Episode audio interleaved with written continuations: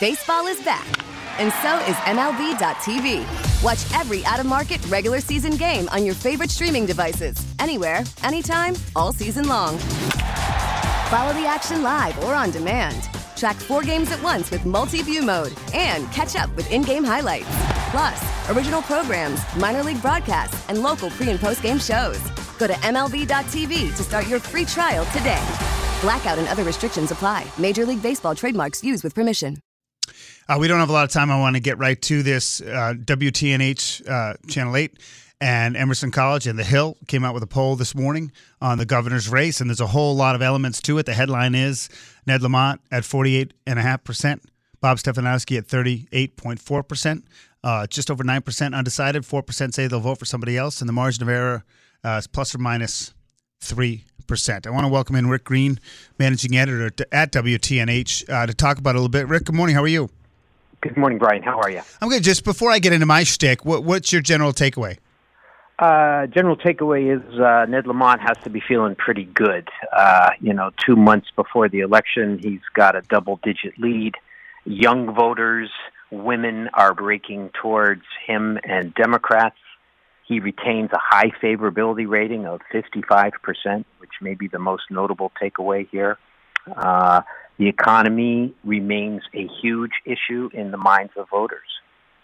You know, it's interesting to me, uh, and again, you can fudge the math any way you yeah. want. It, it, you you could look at it two ways. At the previous poll, I mean, he has closed the gap. He was at 38. Stefanowski was. He's at 38.4, and and Lamont is at 50. Was at 50 0.5 and now he's at yeah. 48 now. So technically there's been some movement. Yeah, but exactly. if you were going to say something though, I, I would say the, the, the only encouraging thing for Mr. Stefanowski is there's 9% undecided. You get a margin error of three. And that four, I think the four percent say they vote for someone else is basically like just a subset of undecided. So there are votes out there to make it more competitive. Uh, you would think. Well, well exactly. And uh, so we acknowledge that Lamont has a big lead, but we could look towards a what's going to make up your mind as a voter. A vast majority of people, a number of people rather, say it is the economy. And then as we break that down a little bit, in the key uh, group of independent voters, we see that uh, that's a group where 57% of independent voters think the state is on the wrong track. Now, this is the largest voting bloc in Connecticut, and uh, that'll certainly be a group that Mr. Stefanowski will try to appeal to as he tries to whittle away at the Lamont lead. Well, I was pretty surprised. I mean, I think in general people are cynical uh, about yeah, and uh, the fact that fifty-two point six percent thought yeah. the state is in the right direction. Both my producer and I, Matt, Matt Royce, we we were sort of really kind of stunned that there were that many people think the state's in, on the right track based on all the rhetoric we get. Yeah, there's a lot of negative advertising out there, but uh, what Lamont is going to be taking advantage of here is that a majority of people, as you said, 53%, think the state is on the right track.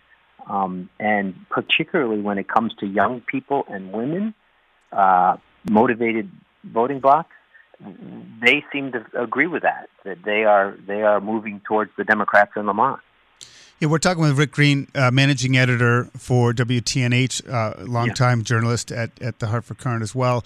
Is it difficult? I mean, I know how much you're involved in the polling aspect of it, you know, and, and Emerson and, and The Hill are, are credible.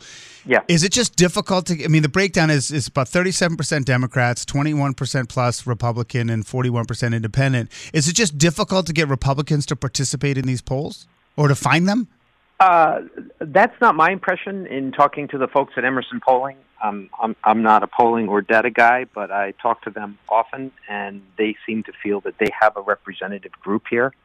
And uh, you know, these numbers are not positive for for for Bob Stefanowski. Yeah, he's closed the gap a little bit, uh, uh, less than it was in uh, in May, but it's it doesn't appear to be headed in the right direction. I mean, he could hope that we start having some bad economic news.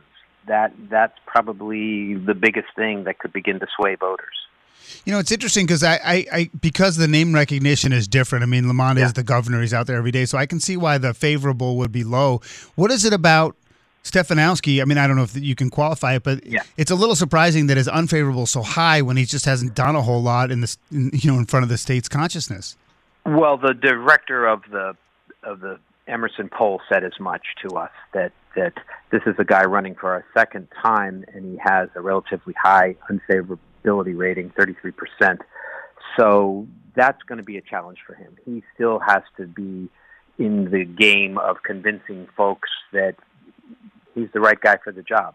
And as we move into the final months of his second campaign, he has been unable to do that so far.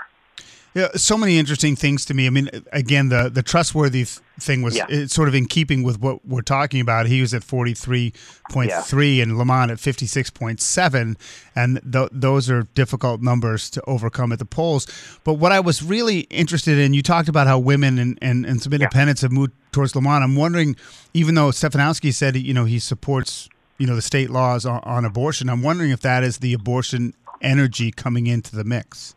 Uh, I think we will probably see that. You know, uh, we know that Connecticut historically has been supportive of abortion. Vot- voters have been supporting abortion, but we'll have some numbers coming out later later this week that will certainly uh, continue to reflect that. But yeah, the, the, the women, female voters are a, a highly motivated group. You know, we have them breaking for Lamont 50% to 32% for Stefanowski. That's a pretty big gap. Uh, clearly, they are paying attention to the Supreme Court decision and also what Bob Stefanowski is saying. So, give, give us a sense uh, before I get to my final point. What yeah. what else can we expect this week from WTNH yeah. and Emerson so, and the uh, uh, a lot of people will be interested in uh, the Senate race. Tomorrow, we will be putting out results uh, looking at Leora Levy, the challenger to Dick Blumenthal. Uh, on uh, Thursday, we will have some numbers regarding abortion, uh, the presidential race, uh, and uh, state of the economy, and that sort of thing. And those will all break out at 6 a.m.? 6 a.m. Nice. Yes, sir. Well, we love that in the morning show. Fresh content. That's my job. Uh, Rick, last thing before I go, we got about a minute. Are you surprised at because it's a midterm election, right? Yeah. And I, are you surprised by how many people came out in this poll and said they they are very likely to vote?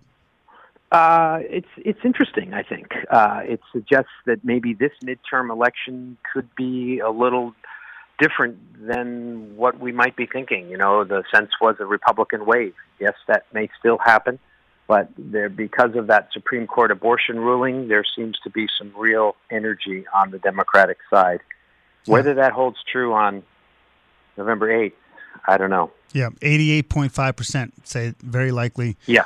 To vote, and that's a that's a that's a big number. It, uh, it really is. Yeah, I mean, I, I, was. I mean, again, me, again, it's a poll. They answer a question. They they ask a question. They answer it. We don't know. Right. You know, we can only trust it so far. But uh, Rick, I appreciate the time, and I have to tell you, I you know, ever since, as I grow into this role, you've been a really good resource for me. So I appreciate the time. Let's stay in touch, Brian. Thanks right. for uh, thanks for having me on. Absolutely, thank you. Okay, thank Rick, you. Rick Green, uh, WTNH managing editor, longtime journalist here in Connecticut, breaking down the numbers for us. We get it. Attention spans just aren't what they used to be heads in social media and eyes on Netflix. But what do people do with their ears? Well, for one, they're listening to audio. Americans spend 4.4 hours with audio every day. Oh, and you want the proof? Well, you just sat through this ad that's now approaching 30 seconds. What could you say to a potential customer in 30 seconds? Let Audacy put together a media plan tailor made for your unique marketing needs. Advertise with Audacy. Visit ads.audacy.com.